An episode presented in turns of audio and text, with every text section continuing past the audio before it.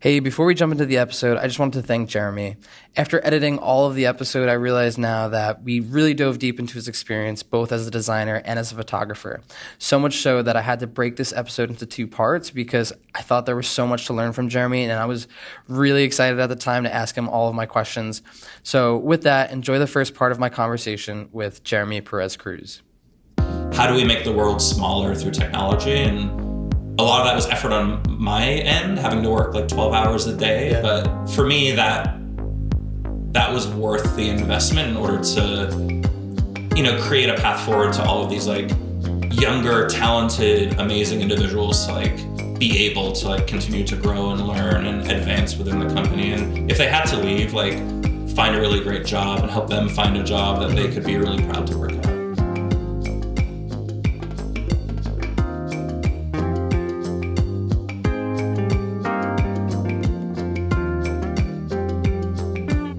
On this episode of Well Fed, my guest is Jeremy Perez Cruz.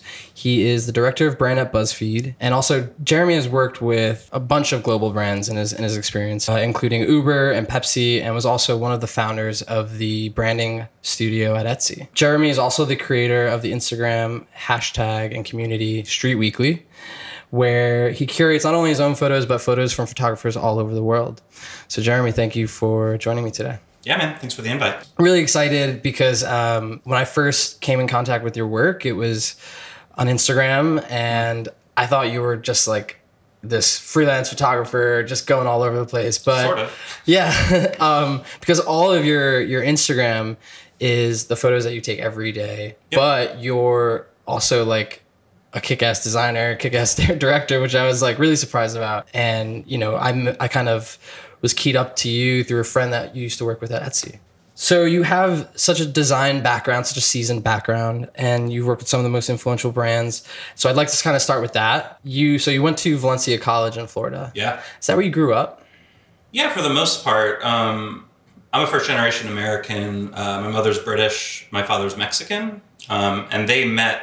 It's a whole another podcast, but they met in the Bahamas, and uh, I was born in the Bahamas, and so we bounced around a little bit. Um, moved back to Australia, which all my mother's family migrated to Australia at some point from England. Um, lived in Australia for a little bit. Lived in the Bahamas. Kind of bounced around. Um, but yeah, for my formative years, like mostly in Florida. So mm-hmm. in Miami, and then uh, Cocoa Beach for high school, and then I went to college in Orlando. Were you? Um, I guess you know, going through school, were you like into art, into painting, into anything like that? Did you kind of just fall into uh, wanting to know more about design at some point? Yeah, it's my whole career is like a very non-traditional path to design. I think uh, the the thing that sort of sparks it all is my dad was a commercial artist. Like he went to Carnegie Mellon. Um, he was originally going for architecture.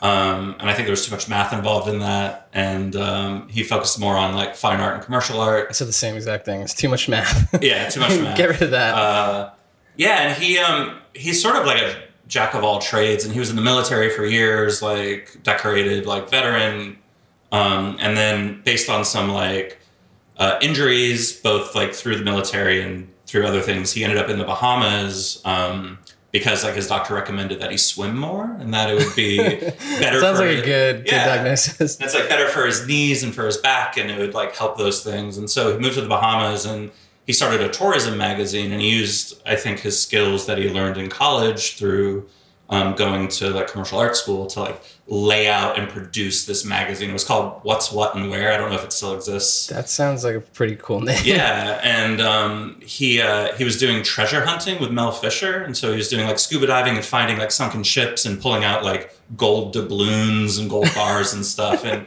That's sort of the thing that I'm. Oh, like I can tell people about like all this stuff around the Bahamas, and mm-hmm. so he you know, he I think he hired some writers. I don't know all the details because this was like before I was born. Sure. But yeah, he and my mom like he still underneath the bed. I remember as a kid had like color separations for the magazine like on film, and I remember being fascinated by it. And that's sort of like what started me down the like design path. Is my dad did that magazine, and then he he mostly worked as like a caricature artist at sure. like tourism towns. So like we lived in the Bahamas, and we lived in Miami, and we lived in Cocoa Beach and at those places, he would like go out to popular areas and uh, he would do like photographs of people at the time on Polaroid and make keychains out of them. and he would do like portraits and he would even do sign painting. And as a kid, my mom worked a full time job and my dad was always this like free spirit. And um, so like when I wasn't at like I we didn't we couldn't afford daycare. Like we were we were like a fairly low income like immigrant family. And so I just hung out with my dad and so we would walk around and he would do portraits and sign painting and I would help him and he would show me how to mask off lettering and how to like keep your hand off of the paint with like a stick with a piece of rubber at the end. And that really got my interest going. And like the first piece of art I sold was in Miami Beach.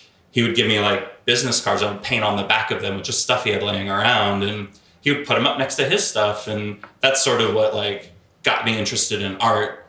Um, but it wasn't until like many years later that I actually like considered doing it for real. So like there was always art around. I was always like painting and drawing and making things. But I think in in high school when I um I sort of like ignored it for a while and and later on I got really into comic books, which is like such a silly thing. So it's, Um, it's like a, a a reoccurring introduction to Yeah. uh, it's like comic. I I did I was like I went down a path for a little bit of like my mom bought me a video like a VCR uh, VHS like Yeah. kind of tape to watch about comic book stuff and I had like a whole kit and it was just like kind of one of the first intros to kind of being an artist and making stuff. It's crazy, right? Um, and so yeah, like so I did all this stuff as a kid, and then I kind of ignored it, and I started like surfing and skateboarding like the normal stuff you do. And then um, yeah, at a certain point, I just like discovered comic books, and just through a friend of mine in middle school, I guess it was, and I was just like, oh man, this is so great. It's like storytelling and and language, which I always loved. I always loved reading. Um, and then it was just like this beautiful art. And so, like you know, comic book artists like Jim Lee, specifically around X Men and and and that sort of stuff was just like I was fascinated by it. And so then I started like drawing my favorite comic book characters, and that's what got me back into art. And in high school, I started taking like art classes, and I was like, oh, like I can do this thing. Like I can like see something and like draw it, like photocopy it, like somehow. Hmm. And that was sort of the like, oh, like art is like a thing that's that's important to me, which I I don't think there's a period of time that you forget, right? And particularly in like America, it's not like art is like this thing that's championed. Everyone's Sure. like, yeah, be a lawyer, be a doctor, do this stuff. But Yeah. I was just really lucky to have a family that like believed in the arts, and my dad was an artist for a living, and and then comic books were just that thing that like flipped the switch and made me realize that it was like possible to just do things not just for the joy of doing them, but you could like do them and like share them with other people. Yeah. And that seemed valuable. And then like the big thing was like music. So around the same time, like any adolescent, you get into like rock and roll and like, and I was just Linkin like, Park. well, for me, I'm I'm older, so it's like Pearl Jam was like the big Yeah. the big thing for me, and like Nirvana and those like '90s grunge bands. And I started playing like guitar and bass and drums, and just like was all in on music, and uh, started my own bands, and that's where like it it moved from like art, like drawing, Yeah. to commercial art, where I was like, oh, I I guess I have to make a flyer for my band. Yeah. And I didn't know what that meant. I was like, yeah, I'm gonna put the names and the date. And then through that I started to learn the principles of design. Like, all right, we have to have like a focal point and the information needs to be clear and typography and that sort of stuff.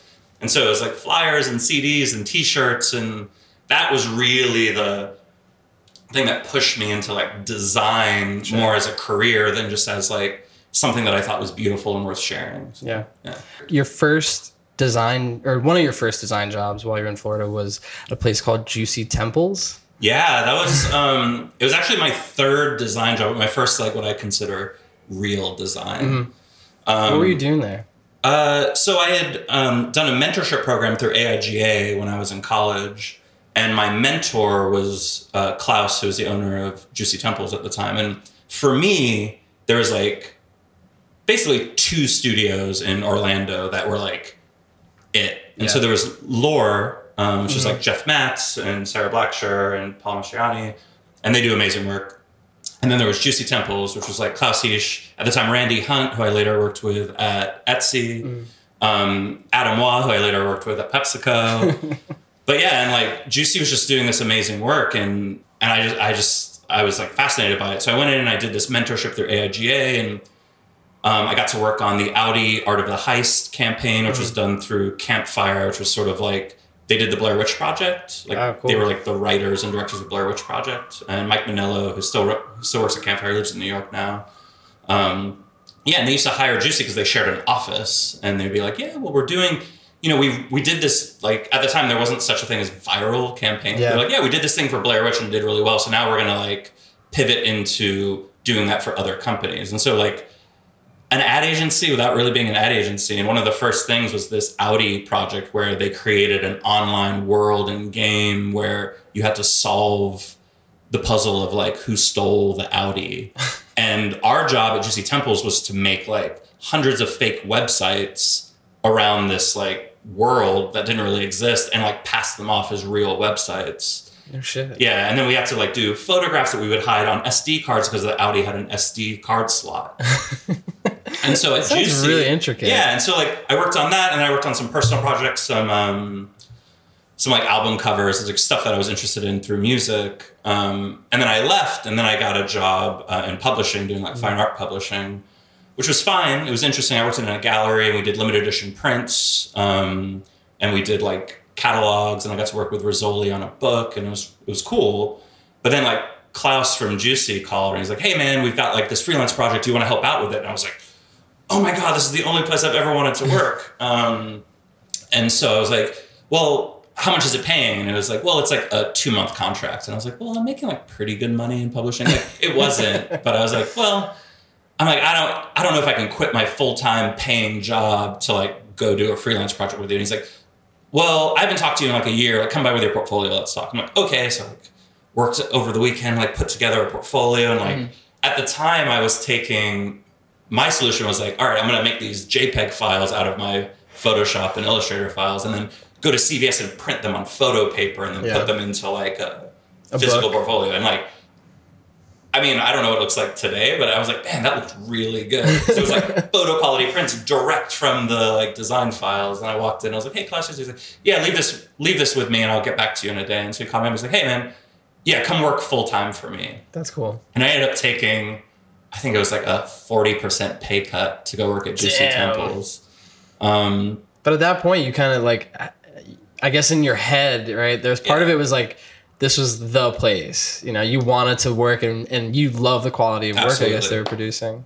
Um, and the other thing was like, and this is like a reoccurring theme, is sort of like doing something that I don't know how to do, Mm-hmm. and then like betting on myself in some way. Like, all right, well, I'll take this risk, right, with the understanding that like this is the potential payoff, and I'm willing to like put that on me. And so Juicy was sort of the first exercise in that, where it's like, all right, well, I'll take a pay cut, but instead of like laying out gallery guides all day and doing like Giclée prints. Like I can like design a film festival mm-hmm. brand campaign and I can like work for Audi and do stuff for DreamWorks and like get to work on all these crazy things. And sure, I'm not making as much money, but like, what am I getting out of that that's Yeah. like worth more than money? Right. Sure.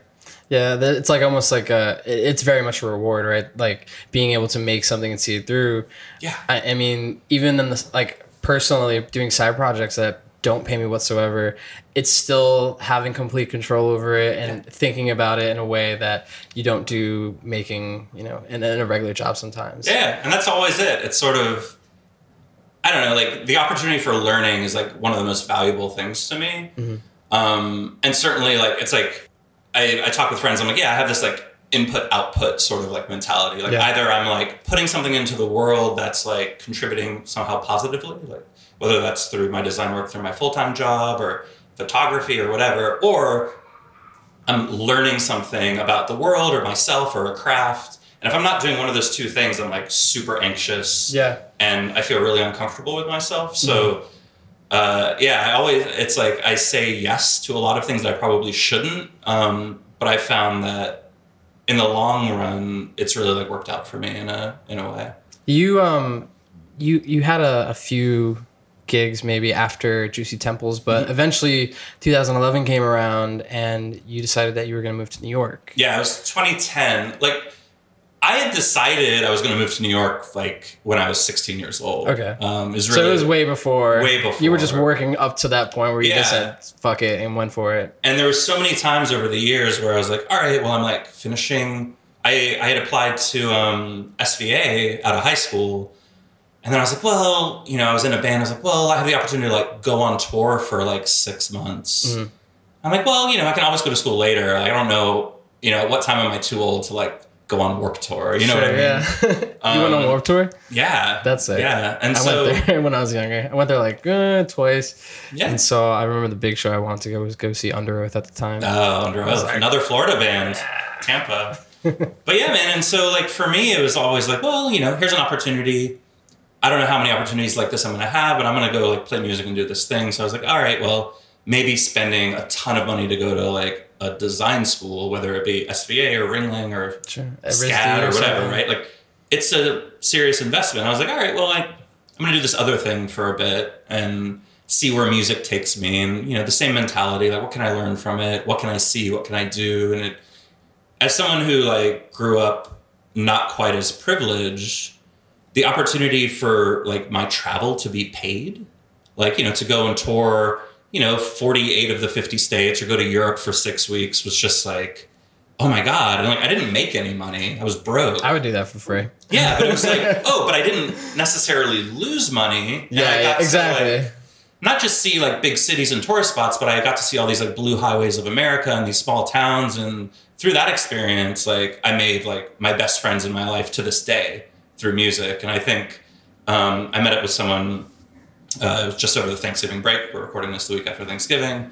Um, and yeah, we were just talking. We're like, man, like all the stories we have just from like those few years of touring, like will last us a lifetime. Yeah. And you don't get the. I mean, you have your like you're on set like filming a TV commercial, and it's like kind of crazy, and it feels that way. But there's something about being like locked in a van, sleeping on floors, traveling across the country with like no money and no promise of an audience. That just like it's very character building, and I think you know, again, like input output, I think like the learnings I took from that, like learning how to talk to a crowd and like uh, be on a stage and sell things and like build relationships and all of that I still use to this very day in, in you know, my profession that pays me what music never Sure. used to pay me. That's sick though. I mean, it's very much like a practice run. Yeah, yeah. Because in a way, building merch, selling merch, selling tickets, Yeah. it's marketing. Yeah. You know, part of it is very much marketing, design, cent- or design thinking in a way. Yeah, and it, Um, and it forced me to design. Like I didn't know what design really was at the time. You know, I had a couple David Carson books, uh, which probably didn't teach me the best way to design. Sure. But um, you know, it's like that blue sky world where like I was my own client, and it let me explore ideas that I probably never would have explored if like my first job was at like a Fast Signs or somewhere. You Sure. know, What was your band called? Uh, I had a bunch of them. Uh, What was the one that you toured with? a few of them. So uh, I was in a band called Preferred 53, which we were real big time in Cocoa Beach, Florida. Um, but yeah, but we had some interest. Like Jive Records reached out to us Cool. around that time. I think this was like 1999, 98. And they were really interested in moving away from their like boy band stuff into, and they ended up signing like like other like rock bands and we just imploded. We like hated each other for the most part. Yeah i mean it's like any band right? Um, and then out of that i was in a band called the spit Bowsers, like a ska band that did really well. Um, and we toured with like all the other big ska bands. And that was the band that i did probably the bulk of my touring with like all over the place. Um, and then later i was in a band called sleeping girl drowning which was like an emo hardcore sort of rock and roll band that um, It's such a full spectrum of music. it's like all over right? rock, ska. And even before that, before I decided to do design, uh, I was studying to go to Berklee College of Music because I was playing jazz and I wanted to do performance based was sort of the like degree track that I was looking at. Mm. Uh, and I had a couple friends who ended up going and they were like, "Don't go to don't go to Berklee. It'll like kill your love for music. If you really love this thing, don't do it." And I was it scared the scared the crap out of me. Yeah. And so I ended up being like, all right, well, I guess I'll just like tour for a bit. And through touring and like designing things, it gave me like a love of design.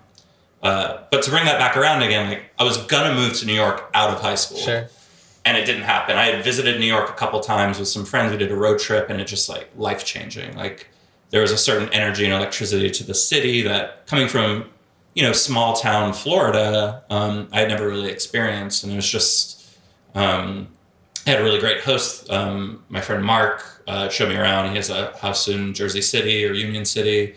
Um, yeah, and it was just like an amazing time. And I think I saw the Sunny Day Real Estate Reunion concert. And I was like, oh, all the bands coming to New York, and it was just really special. And so out of high school, I almost went to New York, didn't move to New York, and then I like toured for a while, and then it's like, oh, well, I can't move to New York because I got my band in Florida, and then I like was going to college when I was in between tours. And then it's like, oh, well, like I've got this job, so I can't really move now. And then it's like, oh, I have a girlfriend, or like whatever it may be. There's always something that I was like, it's not the right time. And Mm-hmm.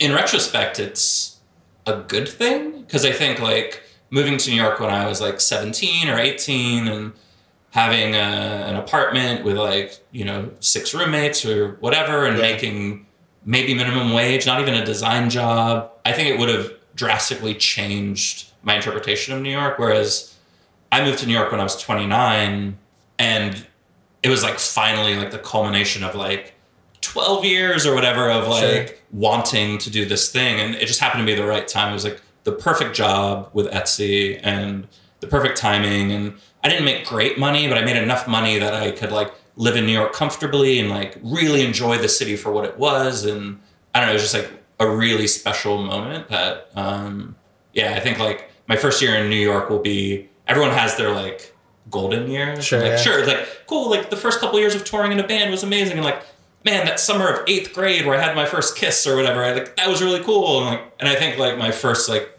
couple years in new york was just like this life altering like it's like the place i was supposed to be forever and i was finally there and it just like feels right So uh, it was that time that you you joined Etsy. yeah Um, and you was it the design team at a very early kind of stage at that point when you joined, or you know what was the the status at the time? Yeah, super early. So again, like anything, it's like a crazy thing. So I'd been going up to New York and also Chicago. My best friend lives in Chicago, and um, I met him while touring. And he had a band. He's like, "Oh, you should come join my band." I was like, "Oh, maybe." Been doing design for a little bit. Like I was working in advertising, which I learned a lot from, but I don't think it was like the thing I wanted to do. And I was like, "Oh, maybe I'll just like take a break and do music for a little." I, I was like, maybe I'll go to culinary school. Was like an idea I had for a while. yeah. Um, but yeah, eventually I was like interviewing in New York and I had a couple job offers um, at places that I was excited about. And I was up for a final interview. It was at OKCupid actually at the time.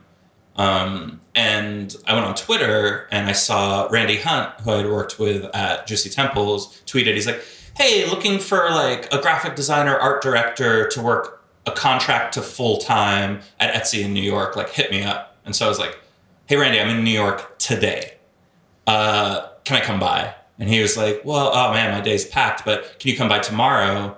And so I like paid like 300 $400, which I didn't have to move my flight back a day. Ooh. Um, cause I was like, you know, bet on myself. All right, we're going to try this thing. And so I moved my flight back a day. I scheduled an interview at Etsy and it was just like it. And so I went in and I met Randy Hunt and Jay Carlson and I met um, Camilla at the time, and like I think Jay and Camilla are both at Betterment now. But yeah, and I just met a few people, and it, the offices were incredible. And I was an Etsy fan before, but like I didn't understand like the breadth of things that Etsy did, and it was just fascinating. And the opportunity was perfect because it's like, hey, there's no real job description. This job doesn't exist. Right now, the design team is like four or five product designers and like no other designers, and you'd be the first non like digital product designer. I'm like, cool, like sounds sounds good. And so I talked to a few people. Eh, we- I think we talked about philosophy and like the kind of work that I liked doing and what they were up to, and and I left and I flew home and um, I kind of held off. I think the other job offers for a week, and I was like, hey Randy, man, like I gotta like take one of these. What's going on? And he's like, yeah, we're in. Let's do it. And that that was sort of like the beginning of all of it. I mean, that's pretty cool. But I've heard so you said that you joined with a team of like four product designers. So Yeah. they're working on like the website, the- Website, app. I guess the mobile app. Um, and you were joining as one of the only designers that wasn't in that kind of product Correct. mindset. Was that intimidating? And like, did you have to figure out like, what I'm kind of learning is that when you have that product experience and you join a team that doesn't, it's a totally different language. So like, did you have that kind of point where you needed to get on the same page or something? Like, you know, talk me through that. Yeah, um, it was interesting because like I was working at an advertising agency where I was doing art direction, but also like interactive design. So I had been doing like from Juicy Temples was my first job I ever did like a website design. Okay. So I've been working on websites for years. I didn't know I had applied at like RGA before for a product design position because I was like, I don't know, you know, I'm just going to apply for this thing, and Yeah. they're like, sorry, but I think I don't remember the rejection letter. I'm sure I have it somewhere. It was basically like, uh, that's not what product design is. Essentially, it was like you're an idiot. And I was like, oh, Damn. yeah, um, I didn't know any better. Sure. But when I got to Etsy, I certainly knew about interactive design and web design, um, and mobile was sort of like still early stages. This was 2010. Yeah, and so coming in there, I'm I was like I'm eternally fearless. Like I always like I'll take some stupid chance. You'll learn it if you Yeah. have to. And so I go in there and they're just like, I'm like, cool, what do you need done? And the first thing was like they were launching like a gift card product, essentially like a way to buy gift cards through Etsy. And like, mm-hmm. yeah, we, we need to design like what does that experience look like? And so like, all right, when someone orders a gift card, like, what do the gift cards look like? And like when they get the package, like how is it packaged up? What does the actual like physical card look like? What is the what are the things that show up on the web look like? Sure. And then there was all these rules because we are using a third party to fulfill the gift cards, and so they had like print requirements. They could only do certain packaging.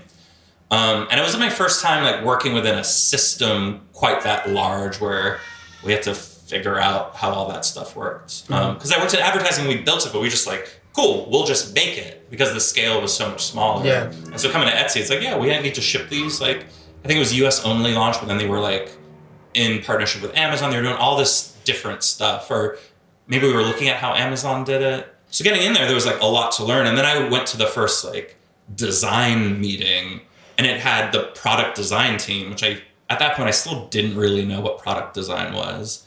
And I remember there was like a bunch of engineers in there and like product managers and like product designers. And they were using all these words that, and that was the first time where I felt like in over my head, where I was like, and I remember we had, uh, it was, uh, I think the room was called Wu Tang Clams. All the conference rooms at Etsy were food and music. Cool. And so there's like this open space, and it had like a painted fireplace and this paint by numbers mural and these couches, and there was a TV up the wall. We were all sitting around, and and it was such like a warm environment that even though like I didn't really know what everyone was saying, and I was a little scared to admit that, it was like I felt comfortable enough to like power through it and like go home and research it and learn a little bit more. Jot down the things that you don't know. Yeah, and research as soon as possible. and with anything, you know, the first time you hear about something or learn about something, like, I mean, everyone feels a little stupid sometimes, right? It Oh, could be definitely. anything. I feel, I feel dumb Consistently, there's a moment every day where I do that. Um, yeah, and at Etsy, I sort of did that, but like, I think the more you're in it, and you know, we would have like design crits like twice a week, and then we would have like product design all hands, and we would have uh, company all hands once a week, and like through that sort of exposure to the tech world, like I learned a ton in like the first month, and I felt like after I made it through that first month, I kind of like knew what was going on, and I very quickly like acclimated to all of the jargon and like Sure. tech terms and like what it meant to like build a web product versus a website, like a web product Yeah. that's like always being iterated upon that like has like and at Etsy was complex because we were a two-sided marketplace. So we Mm-hmm. had buyers and sellers and they had different needs and they had a different interface and it was a huge learning experience. It was really incredible. Um, I heard that a lot of designers there were able to push code just live to the site. Were you able? Were, were you doing that? And did you have to like learn? You know, I'm I. I had a, a brief stint at my last job where I was getting into command line and learning Yeah. Git flow and all that stuff, and it was so scary. It's super scary. And um, so I was doing very minimal like product side design. And so basically it was a small team. So we all jumped in and I designed some interfaces, some of the like shop.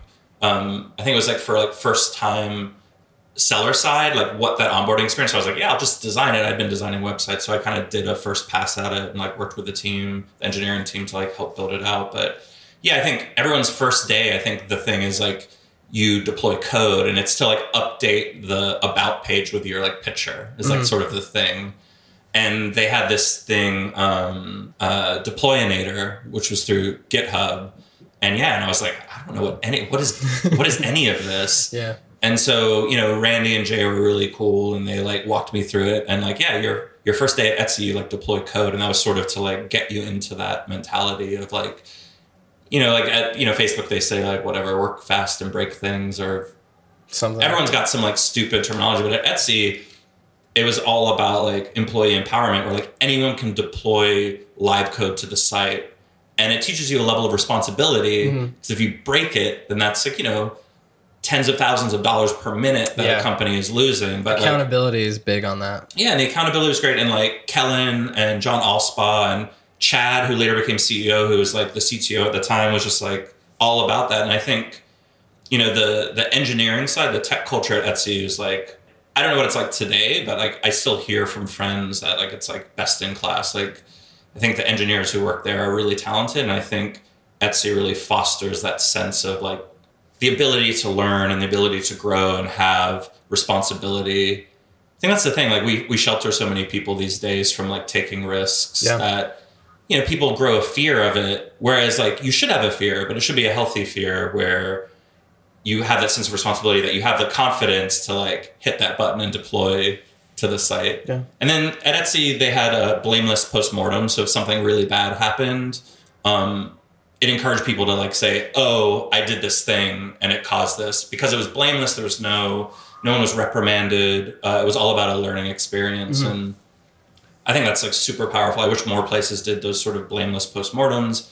takes a bit of work, but I think that combined with at the end of the year, the um, the 404 page used to be a three arm sweater. And it had something like, oh, a, a stitch has gone awry, or there was some phrase in it. And I remember Anda Corey, who was like a early Etsy employee who ended up being on the design team with me. Um, she had done an illustration. She's super talented. She's in Berlin now, but um, yeah, she had done this illustration of a three armed sweater, like someone had made a mistake. And at the end of the year, we would give out a physical three armed sweater to the person who broke the site the worst. That's so cool. And I think that sort of sense of like humor and um, warmth just really helped people to like take responsibility for their actions and like just do really great work. I really want that sweater now. it's They, like a they used to rare. have it hanging above the person's desk in the office. That's I don't so know what they do now, but it's part of that Etsy culture that was like, I don't think anyone can replicate it. And again, I don't know what it's like today. It certainly changed over the four and a half years that I worked there, but Mm-hmm. um, yeah, it's just like a real special place. You eventually started the branding studio there. You, it was you and another individual. Randy, basically. Yeah. Was was that out of just necessity that you guys needed someone to start focusing on these elements that were, I guess, customer facing, or was it also part of like, I know I, I these are the things I really want to do. Yeah, it was a mix. Um, so getting there, there wasn't again, there wasn't a job description. It was just sort of like, yeah, we need someone to make stuff. And you know, the first ask was these gift cards, and at the time, the Etsy brand was very like organically grown. You know, uh, people who were on the seller education team would just make some stuff because they had to, or they would hire Etsy sellers to like draw things and create things, which was like great. And we continued to do that over the whole time I was at Etsy. Um, but at a certain point, we needed to like what is Etsy? Um, what does it stand for? And how do we use visual branding to like tie in all of the, you know, warm and fuzzy, really positive like culture within Etsy and like project it outward in a way that it made sense. And so we kept trying names. it was originally like the design studio because we were just doing like graphic Sure. design. And then we were doing some like marketing design. And eventually it became, I think, Global Brand Studio or something like that. Um, and around that time, um, there was uh, Nicole Licht, who was, I think she was on the customer support team, but she was an Etsy seller and illustrator and artist. And um, Rob Kalin, was the CEO at the time, was like, oh, like, you should have Nicole on the design team. And Brandy was like, okay. And so, like, brought Nicole into the design team. And then I had hired uh, Melissa Deckert, who now Nicole and Melissa have their own studio, they do just the best work. Um, and so Melissa was just out of college. She went to Pratt and she had done some stuff. And she had worked, I want to say it was at like Huffington Post or somewhere. Um, and then so she came on under us. And then we hired like a studio manager. And eventually it was like, oh, it's not just like a few, like we're a team. Yeah. Um, and we ended up over the four years grew the team. I think it was like twelve to sixteen people at the end, just for brand design, which was like, again, it was it was like more out of necessity and like sort of like, oh, this is the natural evolution of what we need to be doing. It was never because we're like, cool, we're gonna start this thing. Sure. It just like like everything at Etsy at that time, it sort of happened organically, and um, the project sort of reflected our personal feelings of what Etsy should be, and then also just kind of everything we had learned by immersing ourselves within the culture of the company, but also like the sellers and buyers for the for the site. Sure. So you then went on to work at Pepsi, which I'm a li- I'm familiar with Yeah. now. Um, but then you also went on to uh, work with Uber Yeah. as uh, you were on the design marketing or marketing. Yeah, brand marketing. Brand marketing. essentially. Yeah. Um, and I I kind of saw in a few talks that you did that you were very much working with a team that was remote. Yeah. And, and were you still in New York or were you in Yeah. California? So I was the remote person for the most part. um, Uber was, you know, like I think, you know, my first couple years in New York, including that Etsy experience, was like really special. And I think career wise, the time at Uber um, was a huge time of growth for me. And I think there's, you know, throughout the years, there's a few jobs that you have. And, um, you know, I had worked at Pepsi and I had learned a lot about like managing global brands. And I had worked at Etsy where I learned about growing teams and like, I was a really terrible manager at Etsy. Like it was my first time managing. I didn't know what it meant, and I made a lot of mistakes. And like you know, Nicole and Melissa, if you're listening, I'm sorry. But um, you know, I learned a lot coming out of that. And like at Uber was my sort of all right. I'm going to be the best manager I can possibly be because I wasn't just managing studios and a few people like at Pepsi. I was like managing, uh, building and managing like a large team. So I got to Uber and the ask was like, yeah, it's like we're looking for. a brand manager or like uh, design manager for brand. Like, okay, great. You know, interviewed, flew out to San Francisco. Um, and some of the questions were like, oh, like if you had to rebrand Uber, what would you do? And I'm like, that's like a really big question yeah, for it's like, so loaded. yeah, for like an interview. You're basically And just looking to like exile you immediately. And so we chatted, like, you say something wrong. yeah, very like openly about some ideas, but Sure. I, I would never put myself in just like, well, this is what you do. Yeah. That's, that's ridiculous. And at the time, Uber was like the unicorn company, like the fastest growing company in the history of the world, um, the highest valued uh, private company. It's just like, and that's why I was so excited to work there. I'm like, oh, well, they're like changing uh, employment and they're like changing the way that like cities work and Yeah. they're doing that. It was just incredible. And like, living in New York, I saw how I couldn't get a cab to Brooklyn from Lower East Side. And then all of a sudden Uber came along and it was like safer Super and easy. like huge Uber fan. Yeah. And so I was under the impression that I was going to be working on like brand design, which is the stuff that I'd been doing at PepsiCo, which was like building brand design systems and brand books and visual identities so that at Pepsi, for instance, you know, it's in 200 countries and uh, we had different design studios like in Mexico City and in, in China and all over the place where they had to have consistent design practices. So we would build, you know, brand standards manuals. And I did it a little bit at Etsy. And certainly when I was working at Juicy Temples, we built um, visual identity books.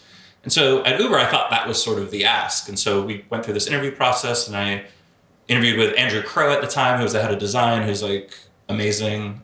Yeah. And so they're like, congratulations, you got the job. I'm like, great. and then I went in for my first day of work and I lived in San Francisco for the first month that I worked there.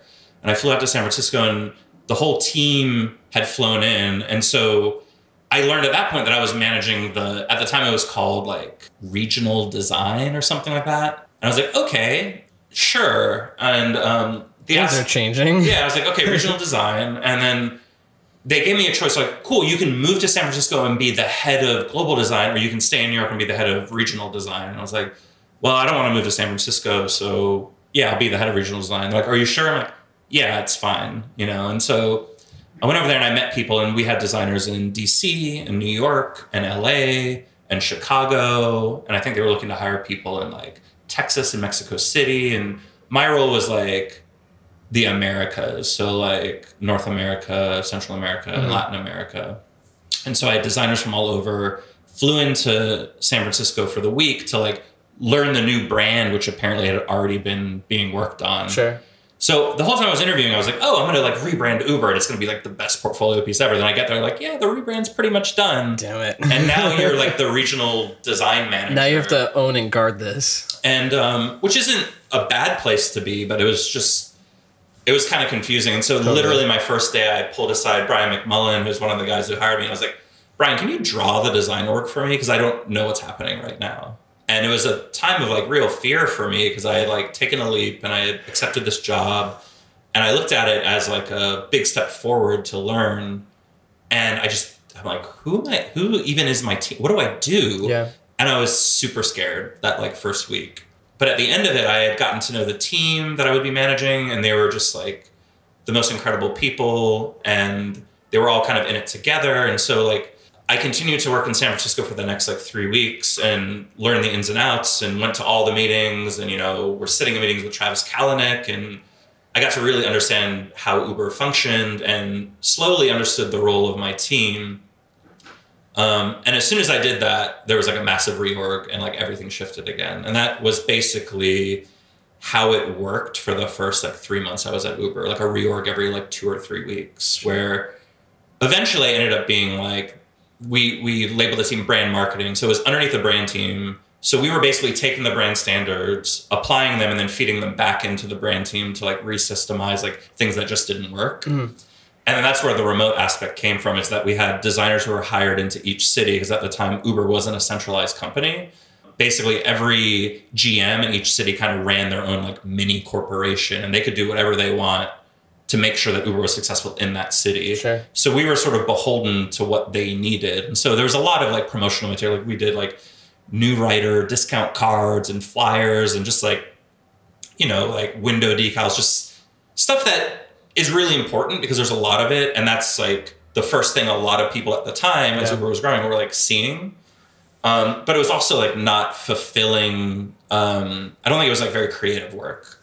Um, so I leaned really heavily into management, um, and it was even more difficult because like it was a completely remote team. So I had my employees, and I think I doubled the size of the team over my like two years that I was there. But yeah, they were everywhere. Um, so I managed people in. Um, originally, I didn't manage San Francisco, but I managed uh, Los Angeles, uh, New York, DC, Chicago. I think that was it. And then eventually I went on to manage like all of San Francisco and then also um, the Amsterdam and London offices. And yeah. And so That's my, sick. my days were really long. I would get up really early in the morning to take meetings uh, in Europe and I would stay really late to take meetings for our uh, Delhi office in India. Yeah, that's that's nuts. Um, so working with like a, a team that's you know very much, I guess, flexible, agile. You know, like a bunch of words come to mind, um, and having to be so spread out, right? Because you're you have all these different regions that you're now kind of managing. Um, what you know, like what are some of the ways that you were working? You know, I, I think the what I'm trying to get at is like what products in a sense were you using or what ways of, of creating you know a, a good culture to critique work like what were some of the things that you were leveraging to kind of make sure that it felt like you were there Yeah, I mean, it was tough, and I think like it helped that I was also remote in a way, right? Like, yeah, I I was the leader of the team, but I was in New York, and I had a team in New York, but like the company was in San Francisco for the most part. Um, so also at that time, like I was flying to San Francisco every month for like a week, and then um, as we evolved the team into not just being like promo materials, we ended up being like the in-house agency. So we were doing brand marketing, like advertising campaigns and stuff like that for every city.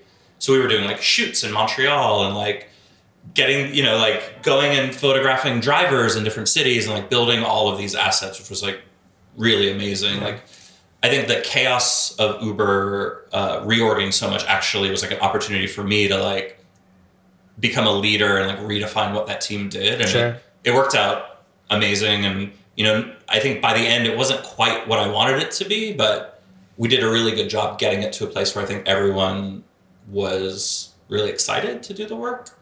But yeah, I mean, coming back to it, one, I was gifted with like an amazing group of people to start with. And I think they had already done a good job um, between like, uh, we used HipChat at the time and then later UChat, our own internal chat system. But through that, plus uh, video conferencing, plus in person like summits, they had already established like a really close relationship with everyone around the globe. And so, um, you know, there was designers in Amsterdam and South Africa and, and London who were like really close friends with the designers in San Francisco and New York. And so just coming in, that helped me a ton that they already had like a really positive relationship, working relationship with each other. Um, and I think if I didn't have that like right group and chemistry of people, I would have failed immediately. Sure. So a lot of that is just out of my hands. It's nothing I did. Um, they just happened to have almost by mistake hired just like a really great group of individuals. And so they got it right the first time but it was like in a way there wasn't one hiring manager like the gms had hired them into their specific cities and it was just by chance and it really worked out and i think with that as the baseline i instituted um, you know critiques twice a week and we basically upload work to basecamp and we would try to find some neutral time it was like 8.30 a.m for san francisco but it was like 9 p.m. for Delhi. Like we did our best. That like, all right, with a global team, how do we find a couple times that work? And then we use Basecamp to catalog all of the work and notes. So that way we could critique everything, and if anyone missed it, they can come back and like leave a comment and things like that. So I think those weekly critiques were really great. Um, we would just have like housekeeping meetings where we would just like, hey, this is what's going on, and like at that time Uber was starting. To, there was like a lot of friction beginning at Sure. Uber around like bad PR, and it was my opportunity as a manager to be like, how's everyone doing? Um, I know there's all this noise out there. You heard this bad thing. Like, how can I help you? Like, do you have any questions? Do you Or- feel any kind of type of way right now? Basically? yeah. Um, and so a lot of that was just me trying to be empathetic and be a good leader, but just also like I, I deeply cared about my employees and they deeply cared about each other. And thankfully, a lot of the answers were like, yeah, we hear all this stuff, but thankfully, like our team is really great and Yeah. we don't feel that. And like that wasn't always the case, but I, I felt very fortunate that that was sort of a signal that I was doing something right. Um, when they were just like, yeah, like we're great. yeah, the culture on the team can kind of outweigh, and I've definitely Yeah. experienced that where, you know, you may hear something about the company that you work for, and it's definitely not in good taste or whatever, but the culture that your team practices differs from that, doesn't I you know, align with that kind of thinking or that, and it makes you feel really good as an individual where you're just like proud to not be a part of that. Yeah. which I think you know I'm sure was kind of the case. And I think also like to be fair to Uber, like I think a lot of the stuff was overblown. And like there was some very legitimate stuff that happened that like needed to be addressed. And um, I think they've done a good job of addressing it. But some of the stuff was just like the delete Uber thing um, and these opinions are of my own and not a representation of Uber, but like that was just it was like a, a handful of misunderstandings that just like blew up. Like josh who was the gm of new york at the time was like yeah well like we want people to be able to get from the airport during these protests um, and it was there was a taxi strike and he waited till the taxi strike ended and then like took off surge it didn't like get free rides just took off surge and then someone was like oh they turned surge off to like break the strike and that turned into something it was just like a bunch of misinformation Sure. and we've seen like since then we've had the 2016 election and now 2018 is like this crazy firestorm of like fake news and mistruths and that delete uber thing was the first time it like had directly affected me where it was just like a bunch of stuff that just wasn't real like really harmed like the company and like the people who worked there who were doing good work were just like what is going on? Um, and that was like a really tough thing. So to uber's credit not all of it was like you know deeply painful Yeah. attributed to the company though some of it was. But again thankfully like my team made it through that.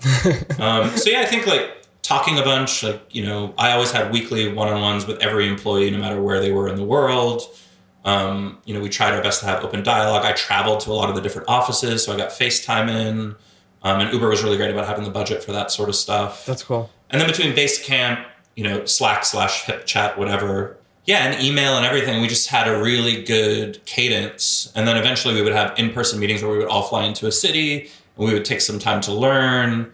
And I allocated a certain amount of budget to, um, for people to like go to conferences and for people to like have team outings, even if I wasn't in the city, like, yeah, go, go to a museum or go, Go to, yeah, go do something Yeah. together. And I think that really like built the camaraderie of of the team. Um, so I don't think it was a specific tool. It was just like part my management philosophy, and then part like how do we make the world smaller through technology. And a lot of that was effort on my end, having to work like twelve hours a day. Yeah. But for me, that that was worth the investment in order to you know create a path forward to all of these like younger talented amazing individuals to like be able to like continue to grow and learn and advance within the company and if they had to leave like find a really great job and help them find a job that they mm-hmm. could be really proud to work at So you're the director of brand now at BuzzFeed. Yeah.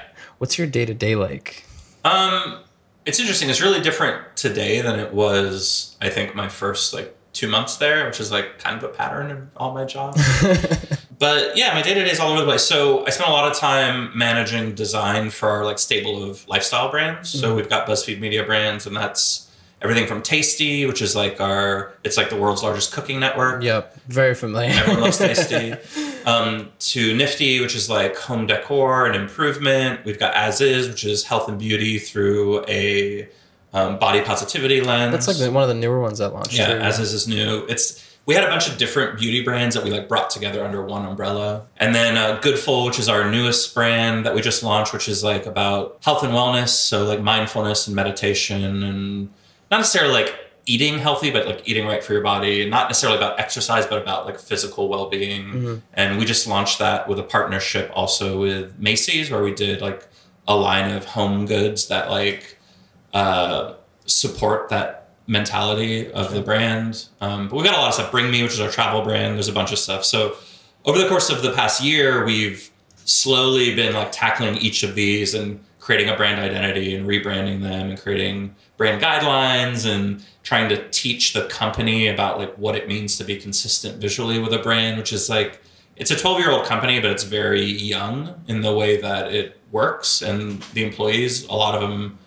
um, a lot of us, I should say, not them. Um, it's like their first job, and they've been there for a long time, or it's their first job ever, and they're just learning how stuff works. Mm-hmm. And so a lot of it is like design education and like teaching people on like not only how to work with designers, like cool, you need something, we're here to help you. Here's how we can like make sure that at the end, like we both get the most out of the relationship.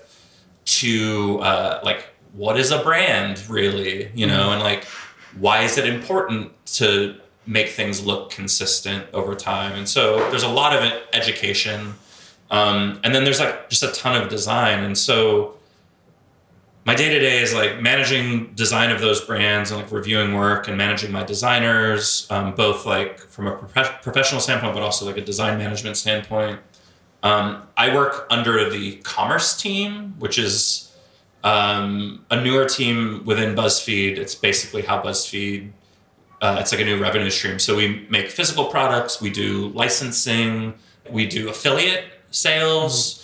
Um, there's all sorts of different stuff we do, but within that, there's a subset called innovation. Jake Bronstein heads that up, and he and I work super closely together to just come up with ideas for other companies. So sometimes we innovate for BuzzFeed, where we'll invent something like the Tasty One Top. Yeah. Um, other times, you know, outside companies will hire us to solve a problem for them. And we do these BuzzFeed design sprints, and they're not they're not like the Google sprints. It's more like someone comes with an open ended brief. We go into a room, and based on the brief, we'll bring in like sixty people of all sorts of disciplines. So there'll be um, said 60 60 yeah so there'll be industrial designers and there'll be illustrators and there'll be copywriters and there'll be interior design depending on what the ask is we'll have on day one this giant group of people and we'll brainstorm. And at the end of day one, we'll have like a bunch of ideas and we cull it down to a few ideas. Day two, we like test the ideas. And then by day three, it's like executing against them. And so by day three, we've cut loose a lot of the people. It's like, all right, well, we don't need an industrial designer for this because yeah. it's going to be a marketing thing, or we don't need an interior designer because it's going to be on the internet only, or whatever. And so the sprints are like it's basically we do the work that an ad agency does in six months and we do it in five days essentially is is bringing um, that amount of people into the room at once is that to have as many ideas as possible but also to f- kind of remedy that no one feels left out in a sense or, or is no. it just to kind of you know yeah i mean for one it's like yeah as many ideas as possible but more like because the brief is open-ended we don't know what we need mm-hmm. so we bring everything in sure um, so that if say we get really excited about like we we did we did a lot of work for Scott's recently, and so one of the big things that's like come to fruition is this brand called Lunarly, which is basically a plant-based subscription service geared towards millennials. Um, it's about like mindfulness, but it also has like this kind of witchcraft lean to it, mm-hmm. and we glean that off of um, our BuzzFeed data that we we can see that you know Scott's the question to Scott's was, all right, like millennials, for lack of a better term, like they like plants, but people aren't buying plants because they're scared they're going to kill them. Yeah. Like, how do we talk to millennials and and how do we get them interested in plants and see that it's not such a scary thing? That's sort of like the brief. And coming out of it, we pitched a ton of ideas, but the winning idea that has since gone into production is this thing called Lunarly. And it basically you like sign up and it's got this like kind of you know lunar cycles like plants that go with the lunar cycles and you get uh, crystals and like candles to burn and sage and different things like that so it's sort of like this like mindfulness wellness through this sphere of like uh, plants and I say witchcraft and it sounds so silly, but it's kind of like this like As soon as you bring crystals into it, I Yeah. think of like all this holistic healing Yeah, yeah, and things like that. So. Um, but it's really great, and you subscribe and you get a plan every month, and along with the plan, you get uh, you have this intention guide where you can like set your intentions, and through that you get different like crystals and incense, and it changes every month, and you get different things, and it's been a great success for Scott's, and they we've continued to work with them on other projects, and so that's like kind of a sprint, and at at the end of day five, they get everything. So we have branding, we have a um, a logistics plan, we have like all of the numbers, we have you know marketing and like how we can sell it through BuzzFeed and what that looks like and what a media buy looks like and here's where you source all the things. Like we literally give them everything that they need and we ask the question like you can take this and do it yourself. You can take this and we can help you fulfill it or you we can continue to work with you and like run it for you. Um, and with lunarly we've continued to run it for them and it's been great. And we've done that with tons of other brands like home depot and uh, dunkin' donuts and diageo who own everyone's favorite booze. Yeah. um, yeah just like lots of lots of different companies come to us. And the sprints for me are probably the most fulfilling yeah. thing at BuzzFeed because it's like it's we have clients, but it's like they're in the room with us, and the decision making is so quick that there's not too much time to be like, well, I don't know if this is like I don't really like blue. Or, Yeah. we're like, cool. Here's the data. This is what it says we should do. This is what we've designed. Here are like three options. We're like option one, we're like great, Yeah. and we we ship it. And How, it's, how important is that? Um, I, I I've learned, you know, that the more time you have, the more almost the further away you can drift from from your i- Yeah. original idea. How important and and uh, in some way satisfying is it to have this limited window of time to get these things done? So I don't know if I'm just like a masochist crazy person, but I work really well when it's just like here's essentially an impossible task. But like I I like stepping into that challenge and like making it really great. But I think like those limited time periods I think we probably do it a little bit more compressed than is healthy for everyone. Sure. but in the long run i think there's a lot of value to it. Because like you know we all work with clients like whether you work in advertising or you work in-house like everyone is your client in-house. Like and when i first went in-house i'm like yeah this is going to be great. I don't have clients. And it's like oh no. Everyone- is yeah. a client. And they're not paying. I'm like learning. Yeah. I'm, I've had to learn that like very recently in the last like year that like they're not like you go in they're like oh yeah these are just guys in other departments. We'll just help them out whatever Yeah. people. And then um you start realizing that like realizing that like the, the other departments in within the company like you have to bill them still. Yeah. and you're like oh wait so like you pay me still? Okay you're a client now. Like sort of that's it. yeah. Um yeah it's it's really interesting. But you know and the more time you have like it's like okay cool we're gonna we're gonna take this back to our team and get back to you is like the worst phrase Yeah. ever. Because i know like i don't know who's on the team and like you know at least in the sprints like the key decision makers are there and we can like talk to them we can sell to them for lack of a better term and we can help convince them like yeah this is the right solution and here's why um Well, it's not. It's almost like it's uh, when the, the decision makers are there. Like when you have all those people in the room and you're working with them, it doesn't become selling. It's like we're we want to work towards the same Yeah. goal, and it's like telling that story. It's like how we get there can really uh, impact someone's decision and if they understand that and see that going on. Absolutely.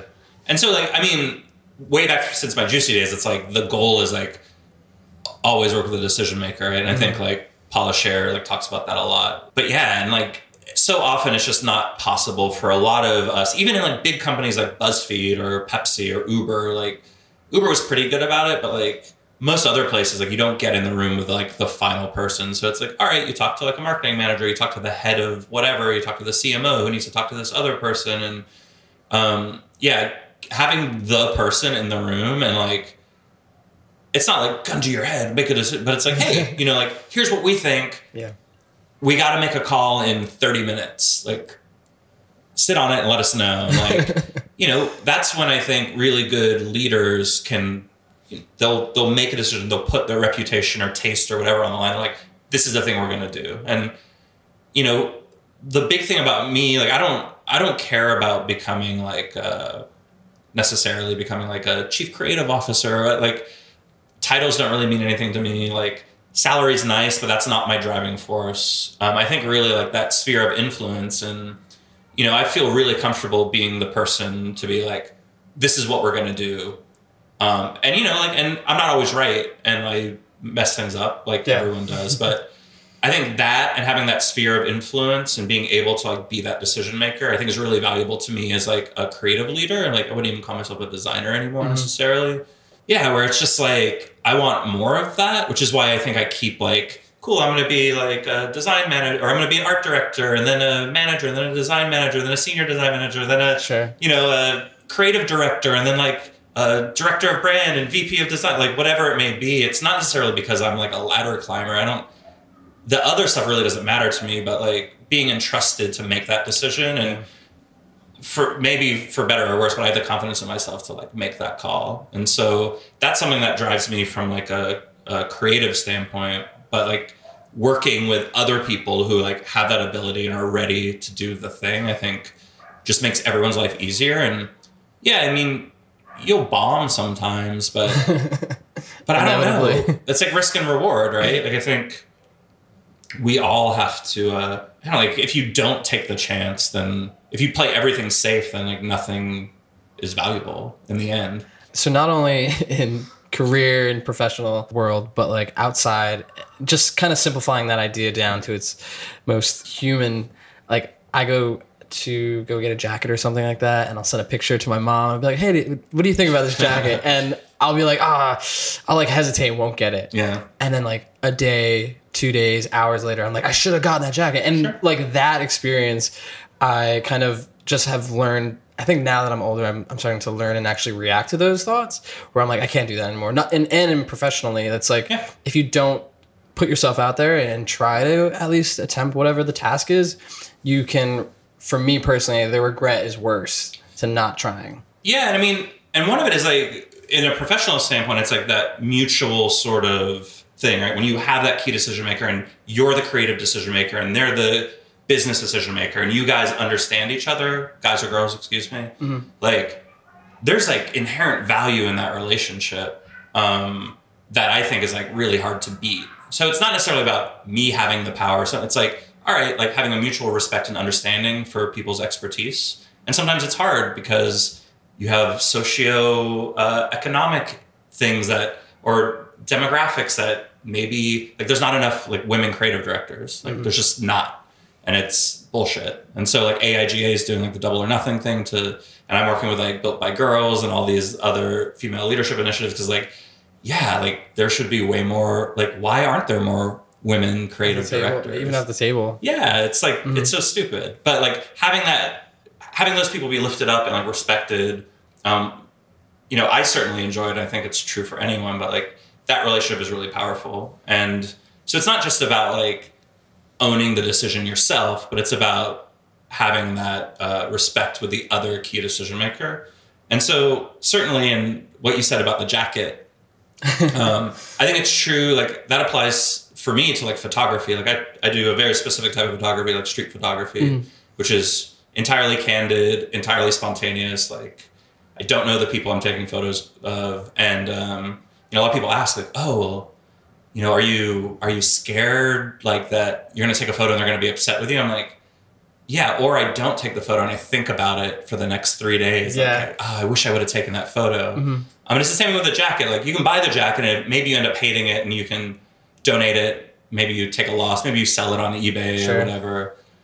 But if you don't buy it, then you sit there and like I think that feeling of like, oh, God, like if I I wish I had bought that jacket now it's sold out. Mm-hmm. I very much feel that way about like lots of things. It's not necessarily FOMO, but it's just like learning to trust yourself a little bit. Yeah, I think it's more. I, I, it's FOMO has come around, and that's like the easy way to label it. But I, I, Mm-hmm. I do really believe that it's learning about yourself and really kind of just like understanding that Yeah. and and reacting to it in a way that makes Yeah, sense. absolutely.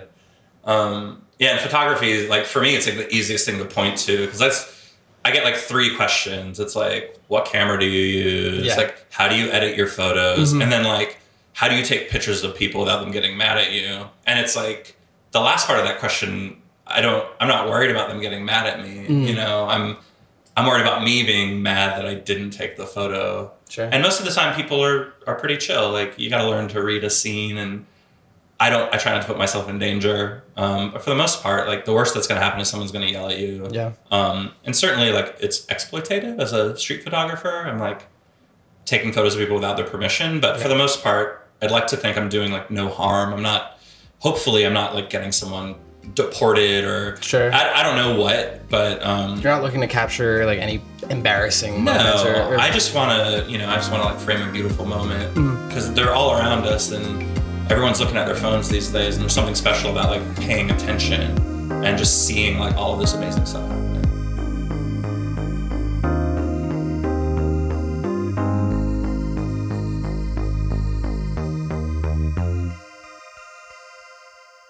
Thank you for listening to this episode of Well Fed.